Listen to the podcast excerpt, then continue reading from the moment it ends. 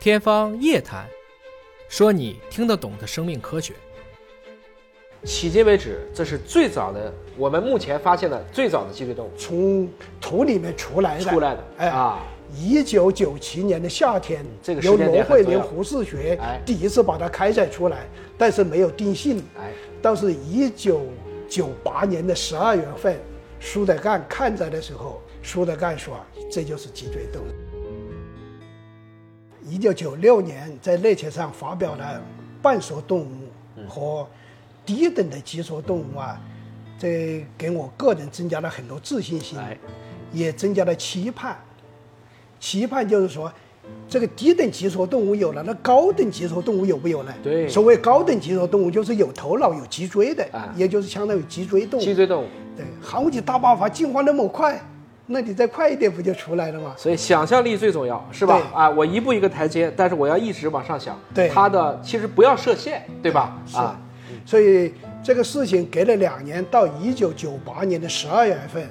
我们在野外照常的做工作，工作了一个多月，十二月的下旬也到元旦时候了，呃，大家都想回来斗甲嘛，啊元旦甲是国家的，啊所以十二月下旬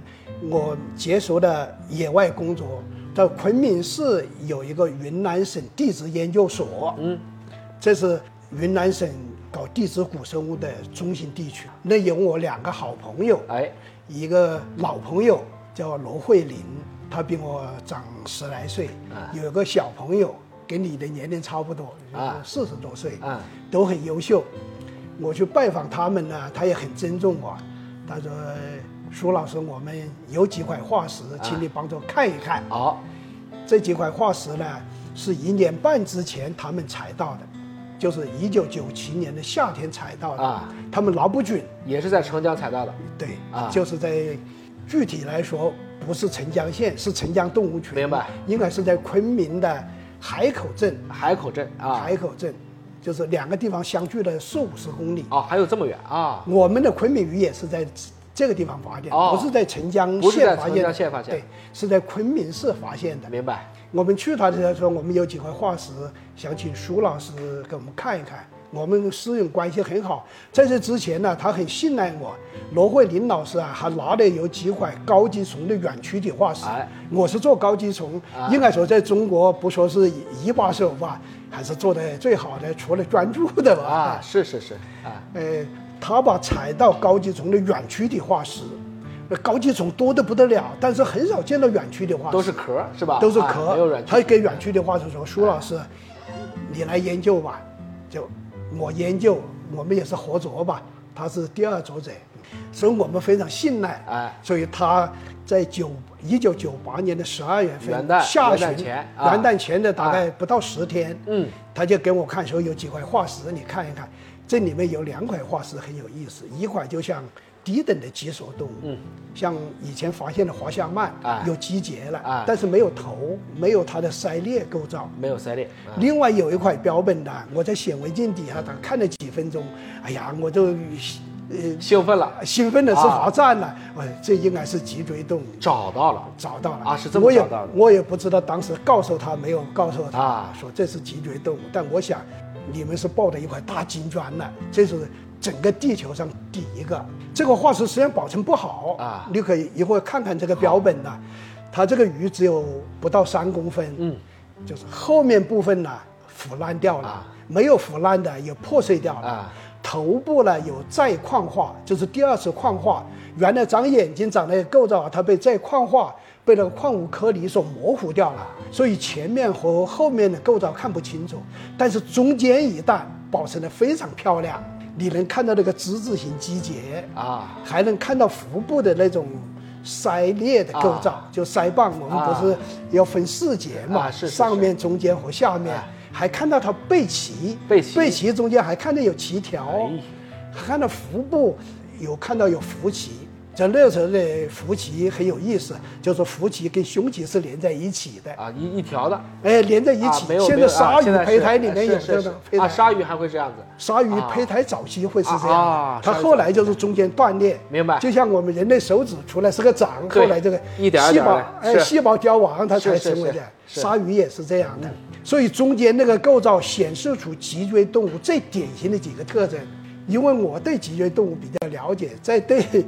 做了头索动物，我想这应该是脊椎动物。迄今为止，这是最早的，我们目前发现的最早的脊椎动物从土里面出来的，出来的哎啊。一九九七年的夏天，这个时由间罗点慧很重玲、要胡适学哎第一次把它开采出来，但是没有定性。哎，到是一九九八年的十二月份，苏德干看着的时候，苏德干说：“这就是脊椎动物。苏老师很谦虚，也很严谨，也肯定了任何一个人的贡献。苏啊对老师您他继续对啊，这隔了大概就十天左右，我们就回到西北大学。我当时想，我们采化子地方跟他就是在附近那一块呀、这个运气难道光给他们不给我们吗？啊是啊所以我们就回来就找，啊就是元元旦我们是不休息的，啊元旦就把我们那个化石打开了。啊我跟我的博士生叫张新亮，啊然后在我们那个化石库里面就去翻腾，元月一号没有收获，元月二号还是放假。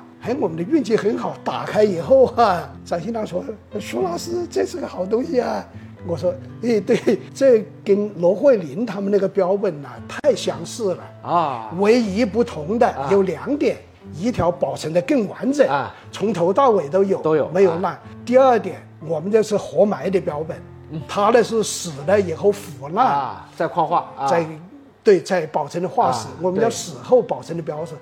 为什么说我们这个标本是活埋的呢？活埋的哎你能看出来它在地层保存的时候啊，如果是死了，它是直挺挺的，哎它是顺着那个地层这么排着的。哎我们这个标本呢是尾巴朝上翘，头朝下砸，还在逃哎，你看到这个化石，你能啊哎看出来它是一种这种形状明白啊，一看的就是它这是个死亡求前生的一个状态，死亡前的挣扎啊，所以我说它是活埋的，活埋的哎，啊能看得非常清楚啊。所以活埋的，它很快的被那个风沙了，就啊埋到水里面了。啊，大概十天二十天还没来得及被微生物吃掉啊，或者没有被分解掉啊，就被周围里面的龟山岩所替代了，然后就软躯体就变成硬体了嗯哎，就留下印痕了。这个其实很少能遇到，是吧？太少了太少了啊，太少了能遇到这么这多少个巧合这呀？是一种在半立体的一些标本，半立体的标准你看，这个事情从一九九八年底啊到一九九九年初，啊相隔十来天，跨年度我们就发现了这两条鱼。然后我打电话给罗慧琳老师啊，我说你们那有一条鱼不错，保存的不太好，我们这条鱼呢更好，呃，我们合作在一起怎么样？然后我除了飞机票钱，让胡志学把标本送了再来。啊，哎，后面大概两三个月，这个工作主要就是苏德干来读这个标本了。哎，这个研究主要是我来完成的，因为我觉得我能胜任这他的心脏在哪的啊，他的肌节是什么样子，背鳍是什么这个样子。图片有吗？这儿，呃这个鱼啊，这两个化石都有啊。啊，这这你你就有，刚才咱们就展示一下，来对，啊，就这个哈，来，对，对，这个呢，啊，对，这是原始地胶，一九九就是八这年，个你看这个是吧头部已经看不清楚咱了，咱们再把它这次样立起来啊，再次的矿化。这个就已经矿化了，对，啊这个尾部你看已经没有腐烂了，了这还破损了。破损了，但是这中间的这个肌节，你看这个之字形肌节，能看出来啊就像我们吃的鱼一样，哎是是是哎是非常清楚哎你看这还有背鳍，背鳍背鳍里面还有还有鳍条，鳍条你看哎它还有腹泽，这还有心脏，这这个您能看出这是心脏，对，这显微镜呢看得很清楚，而是啊二分。还是二就分？跟鱼的心脏啊是是一一样样的明我白们心脏是四四分，分哎啊，是它是是是二分，明白哎，它就有一个心室，有一个心房啊所以我就觉得，光这一块就知道是一条鱼。明白了，然后隔了十天左右就发现，你看这多完整这啊！个就从很后到清楚了后面，你看，你看这肌节、肠道，你看腹泽，腹泽就是从腹鳍到胸鳍都有，它也离心脏，你看这一块也是哎二分的。明白你看这里面还有背鳍，哎尽管不完整，这两条鱼放在一起就上了内潜。一九九九年，九九年的 Nature，哎呀，这个对嗯这非常重要，其实这就是相信运气会给每个人，对还要坚持不懈，对当然还是要有基本功 啊，还是这要个有准备啊要有要准备知识的储备，对人不品然的话还人放品人品还得好，对，那人家才会有发现再来找您。啊对，哎他还愿意相信我，我们合作研究。他觉得他放在第二者，罗慧玲是第二者的，他也不觉得受委屈，是是吧？就我像们互您相刚支才持我们录这个节目，这都已经过去二十多年的时间了，嗯您还是会准确的去肯定、描述这两位科学家工作者的贡献，这就是人品对好吧？？对，是，他们也的确不错，没有他们发现，也没有给我们启示，是这样。我们可能还在黑暗中摸索。哎他那个东西出现了，我觉得集约动力曙光出现了，有个曙光就像一个指路灯一样，我们就有目的的找去，你就会更全神关注。明白。所以专注非常重要，是不专注啊，你看见了你也不知道。也没有，就是没有这个弦儿，对是吧？就没就错大家就给它过去了，对，是这个非常重要。